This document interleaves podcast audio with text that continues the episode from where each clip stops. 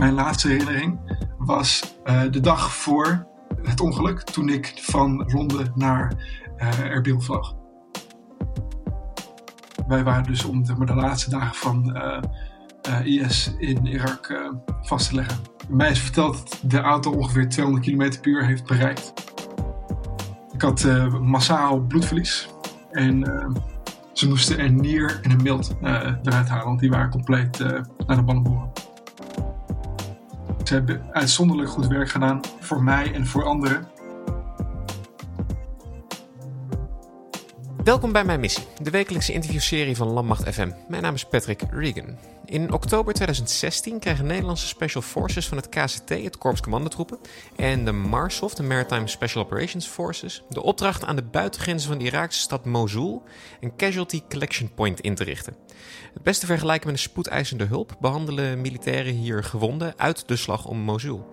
En, en één Nederlander. Uh, vandaag spreken we ook die Nederlander. En dat is uh, eh, CNN-journalist Sebastian Knoops. Welkom, Sebastian.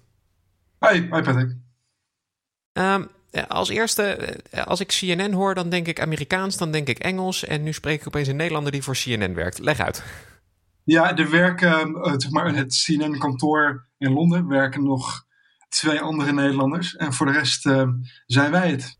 En jij zit nu, uh, zit nu in Londen. Kun, je iets vertellen over uh, jouw functie zeg maar, bij CNN? Wat je doet, hoe je daar terecht bent gekomen?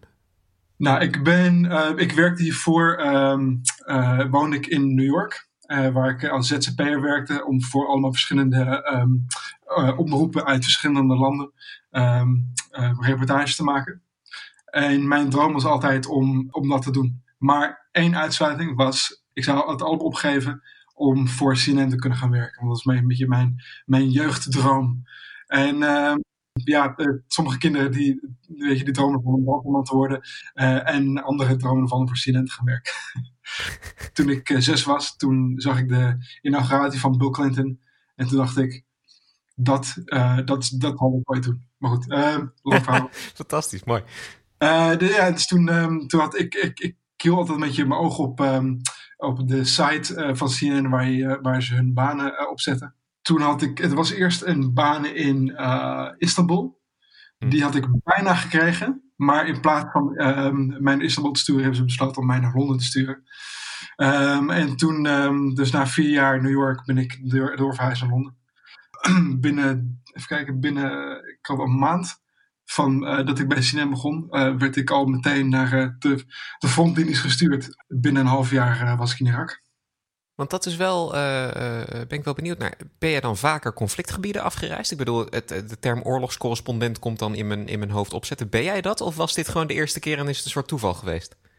het is een beetje toeval. er werken dus er werken 13 cameramannen bij CNN kantoor in Londen. Um, een deel daarvan die heeft geen zin om naar conflictgebieden te gaan, omdat ze vrouwen en kinderen hebben en die willen dat niet, uh, risico niet, niet nemen. Uh, maar er zijn ook nog een paar, um, ik geloof vier, die wel bereid zijn om, um, een beetje, om, een, om alles te wagen, laat ik het zo zeggen. En ik was daar één van. Dus, dus jongensdroom is bij CNN terechtkomen en dan zeg je ook nog van ja, ik wil best naar een conflictgebied afreizen. wat bezielt je om naar een conflictgebied te willen gaan? Is dat de spanning? Is dat het verhaal daar vertellen? Ik heb helemaal geen behoefte om naar, zeg maar niet, ik wil niet naar een conflictgebied voor het gevaar. Ik wilde naar een conflictgebied omdat ik wil naar plekken gaan waar bijna niemand gaat. En uh, de grens van uh, Erbil en Mosul, um, uh, met je op, nog met IS in de, in de achtergrond, dat, um, dat, maar dat, dat, dat, dat sprak me niet aan omdat het um, gevaarlijk is. Maar het sprak me aan omdat er bijna niemand ieder geval uit het westen daar komt. Eigenlijk kun je daar een verhaal vertellen wat verder niet verteld wordt. Ja, inderdaad. Ik wilde gewoon ik wilde gaan naar plekken waar mensen, de meeste mensen niet gaan. In, in zo'n gebied, hoe werkt het daar? Ik bedoel, ik, ik doe dit interview als uh, kenner van militairen. Ik heb heel veel militairen gesproken. En dan ben je altijd met groepen onderweg. Je, bent, je hebt commandostructuren. Jij gaat er als een, misschien niet als eenling, misschien ga je er als team naartoe. Maar hoe werkt dat? nou, we gaan, we gaan nooit alleen. Um, en voor CNN gaan we altijd met um, beveiliging. En in dit geval was er ook een voormalige SCS-commando bij. Ehm, dus iemand die zeker weet, uh, die, die, maar die goed kan aanvoelen wanneer het te gevaarlijk wordt. Die, maar dat eerder kan aanvoelen dan, um, dan nieuwelingen zoals, uh, zoals ik. Dus ja, en we waren met z'n vieren. Dus die ex-commando en ik zaten samen in de auto met, met de chauffeur. En er was nog een tweede auto en in die auto zaten de correspondent en de, de, de producer, zoals het heet in Engels. En uh, kun je daar ietsjes dieper op ingaan? Wat dan een, een correspondent, wat een producer en wat jij als cameraman dan voor input hebt? Nou, ik ben, um, wat ze noemen, uh, dus, is maar, ik ben niet een ouderwetse cameraman, als ik het zo mag zeggen. Um, wij, CNN wil dat wij als cameraman niet alleen maar nadenken over wat we gaan filmen, maar ook hoe het verhaal verteld wordt. Dus um, wij noemen dat in het Engels shooting for the edit. Dus je bent al, terwijl je daar ter plekke bent, al nadenken over, oké, hoe ga ik dit in elkaar zetten als ik het monteer? Um, en dat betekent ook dat je input wil hebben over hoe het verhaal verteld wordt. Uh, dus wat de correspondent zal zeggen, wat de producer um, zal bepalen uh, te gaan doen.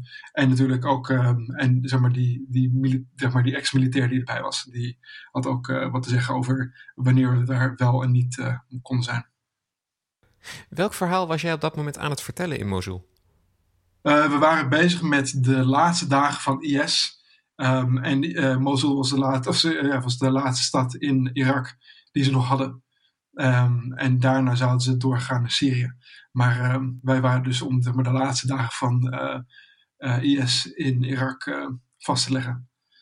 En bij die bevrijding van Mosul waren 100.000 militairen betrokken. Dat waren allemaal uh, regionale militairen. En het was aan de Nederlanders om ze te trainen. Dus op dat moment was daar een Nederlandse trainingsmissie gaande.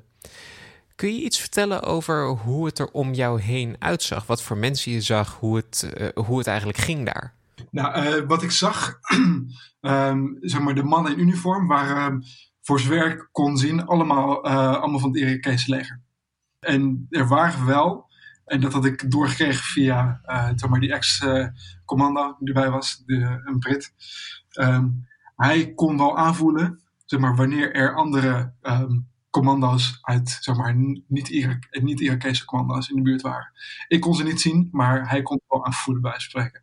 Dus um, bij, zeg maar, voor zijn werk wist, waren alleen maar Irakese militairen. Maar uh, in de achtergrond waar er uh, uh, uh, mensen uit verschillende landen, waaronder Amerika, Engeland en Nederland natuurlijk. En jij hebt dus aan zo'n um, zo, zo'n ex-commando die schetst wel een bepaalde context waar jij ook voor je verhaal wat aan hebt. Ja, hij kon natuurlijk niet heel veel vertellen. Hij wilde ook niet zijn eigen, zeg maar, zijn ex-collega's wilde hij ook niet, hij wilde niet voor hun probleem creëren. Dus ik kreeg vrij weinig door, wij kregen vrij weinig door. Alleen via via, ik kon gewoon de merken. Nou, van oké, nu moeten we opletten, want nu uh, hier kan het losgaan. Dus, uh... Ja, ik omschreef in het begin Nederlandse militairen, die hadden dan dus een hulppost ingericht buiten, uh, buiten de stad. En op een dag kwam jij daar, werd jij daar binnengebracht. Ja. Wat, wat is er gebeurd? Laat ik daarmee beginnen. Oh ja, nou, laten we beginnen met het feit dat ik mij helemaal niks kan herinneren van het ongeluk. Wat in de eerste maand daarna. Want ik had een um, ik had traumatisch hersenletsel. Dus um, het, het uh, duurde een maand voordat ik mijn eigen naam wist. Dus, het, uh, ik, dus ik weet helemaal niet wat er gebeurd is op die dag. Mijn laatste herinnering was uh, de dag voor het ongeluk. Toen ik van Londen naar Erbil vloog. Dat, ja, dus, die, die vlucht met Qatar Airways, dat is het laatste wat ik me kan herinneren. Dan heb je de rest heb je denk ik wel gehoord van anderen ja, via via gehoord. Dus uh, van, je, van je collega's en zo. Dat, uh, en dan gewoon, is niet in één keer direct gehoord, maar in de loop der weken, maanden, jaren steeds een klein beetje opgepikt. En nu uh, kan ik grofweg het verhaal uitleggen aan, aan derden. We waren dus op de terugweg naar Erbil. Dat is de, dat is de, maar, de veilige plek in, in, in Irak daar gebeurde nooit echt wat. Um, IS is daar nooit uh, echt geweest. Dat, daar, de wist dat het altijd wel, uh, dat wel goed af zou lopen. Dus we waren terugweg naar Erbil. En toen had onze chauffeur een epileptische aanval. Hij, ging, uh, hij, hij, was aan het schuimen uit zijn mond. en toen, um, zeg maar, de, hij ging steeds harder en harder rijden. mij is verteld dat de auto ongeveer 200 km per uur heeft bereikt. Ehm, toen hebben we een drempel in de weg geraakt. Daardoor is de auto geflipt. En um, ook al is het een gepantserd voertuig, het enige deel van een gepantserd voertuig dat, uh, dat open kan, is de deurhendel. En daar ben ik tegenaan gevlogen. En daardoor uh, ben ik uit de auto gevallen en uh, met mijn hoofd op een rots gekomen. Hoe was je eraan toe op dat moment? mijn hoofd was open. Dus die Britse ex-commando, die heeft um, mijn, in feite mijn schedel bij elkaar, bij elkaar gehouden. En, maar toen begon het eerste echte grote geluk, was dat, de, dat het ongeluk, dus de, zeg maar, die auto die uh, compleet naar de Mallemoeren was, dat dat gezien werd door uh, een groep lokale medici van het Iraakse leger. En dus terwijl de, de wielen van de auto nog aan het draaien waren, waren die medici al bij ons aanwezig. Um, maar zij, dit is mij verteld door die, door die, die ex-militair, die Brit. Um, ze, waren, ze wilden me zo snel helpen en zo graag helpen. Um, dat ze bereid waren om mij hoppa zo in de auto te gooien. Maar als je hoofd open ligt, dan is het niet handig om dat heel rap te doen. Dus hij heeft ervoor gezorgd dat ze dat wat langzamer deden en dat ze mijn schedel één hielden. Um, en toen, is, uh, toen zijn we in de auto zijn we naar, uh, um, zijn we naar de Nederlanders uh, gereden. Want een, een nogmaals, mij is verteld. Ik weet het niet 100% zeker. Maar de dag daarvoor, of twee dagen daarvoor, um, hadden de, de Nederlandse commando's contact gelegd met de lokale medici. Dus die, die wisten waar ze toe moesten, die wisten waar Nederland waren. Dus toen zijn ze daar naartoe gereisd. Meteen alle details die ze door hadden doorgegeven aan de, aan de Nederlanders. En die konden daar ter plekke te, te werk gaan. Weet je op wat voor manier ze jou behandeld hebben? Wat ze met je gedaan hebben voordat je uh, weer weg bent gegaan? Of uh, is dat je nooit verteld? Ik, nee, ik weet niet precies wat er gebeurd is. Um, ik kan, wat ik wel weet, wat mij wel verteld is, is dat ze uh, ondertussen in contact waren met de Amerikanen. Om ervoor te zorgen of er de Amerikanen een helikopter zouden sturen. Maar die helikopter, en nogmaals, dat heb ik van derde gehoord, dus van, van je collega's. Maar dus die helikopter, die, die kwam niet opdagen. Dus uiteindelijk zijn de Nederlanders zelf in hun eigen auto um, zijn ze naar uh, Erbil gereden. En daar hebben ze uh, me naar een, uh, een, ziekenhuis gebracht. En in dat ziekenhuis zijn ze heel snel te werk gegaan. Hebben ze me binnen een paar minuten hebben ze me uh, ondersteboven gehangen om zoveel mogelijk bloed dat nog over had naar mijn hersen te laten stromen. toen zijn ze, en toen zijn ze begonnen met, met de operatie. Dus Um, ik had uh, massaal bloedverlies. Uh, en uh, ze moesten een nier en een mild eh, eruit halen, want die waren compleet naar de ballenboren. Om dan even een, een, hele flinke sprong te maken, hoe ben je er nu aan toe? Ben je er volledig van genezen? Heb je er nog last van? Um, het enige wat ik nog over heb, alles is weer goed, als, zoals, zoals vanouds. Het enige wat nog um, een beetje, wat nog niet uh, 100% is, is mijn zicht. Dus rechts onderin. Uh, en dat komt door die hersenschade. Uh, rechts onderin kan ik niet perfect zien. En af en toe heb ik nog dat ik mijn woorden verlies. Dat heet afasie. Dus dat ik um, me gewoon niet goed kan uitdrukken. Ik heb hier een brief van jouw collega Clarissa aan The Dutch Angels Who Helped Us on Friday. De Nederlandse engelen die ons vrijdag hebben geholpen. Uh, wie is Clarissa? Ja, zij is uh, een correspondent. Hij is nu de chief correspondent, het heet bij CNN. Dus de hooggeplaatste correspondent binnen het hele bedrijf. Zij schrijft: um, I don't know your names, but I wanted to write you a small note to thank you for your incredible work helping us on Friday. Simply, you saved Seb's life, jouw leven dus. You were so strong and calm, and you went above and beyond what most people would do in that situation. You stabilized him, you talked to him in his mother tongue, you found the right hospital to take him to, you made sure a doctor and nurse were there to help us through those first scary hours. Thank you. Komende donderdag krijgen de militairen die uh, jou hebben geholpen... en daarnaast ook heel veel andere militairen in die regio hebben geholpen... die krijgen het uh, ereteken van verdiensten. Ja. Um, is dat de eerste keer dat jij ze ziet daarna... of heb je ze al vaker gesproken? nee, dus um, even kijken... Toen ik in de, in de revalidatie lag in, in Utrecht, in de Hoogstraat. Het revalidatiecentrum. Toen hebben ze, zijn ze me daar komen opzoeken. En ehm, toen hadden ze, zat nog mijn schoenen, dus zeg maar mijn laarzen, die, die ik dacht dat ik kwijt was die hadden zij meegenomen. En dat was hun verrassing toen ze me kwamen opzoeken. Dat, ik had gewoon weer mijn oude laarzen terug. Inclusief alle, nog, um, alle, alle viezigheden die Rakti nog aan vast had. Zijn die laarzen nu een mooie herinnering? Of heb je die opgepoetst en wil je die nooit meer zien? Nee, nee, nee. nee, Die zullen nooit opgepoetst worden. Dat is uh, deel, van mijn, uh, deel van mijn herinneringen. En af en toe draag ik ze steeds. Dus bijvoorbeeld laatst was ik bezig met de, de, de, de, verkiezingen in Engeland. In Londen waren we. En um, toen dat ik die laarzen weer aan. Want, plus dat is heel fiets en modderig, dus dan moet je ook gewoon laarzen aantrekken.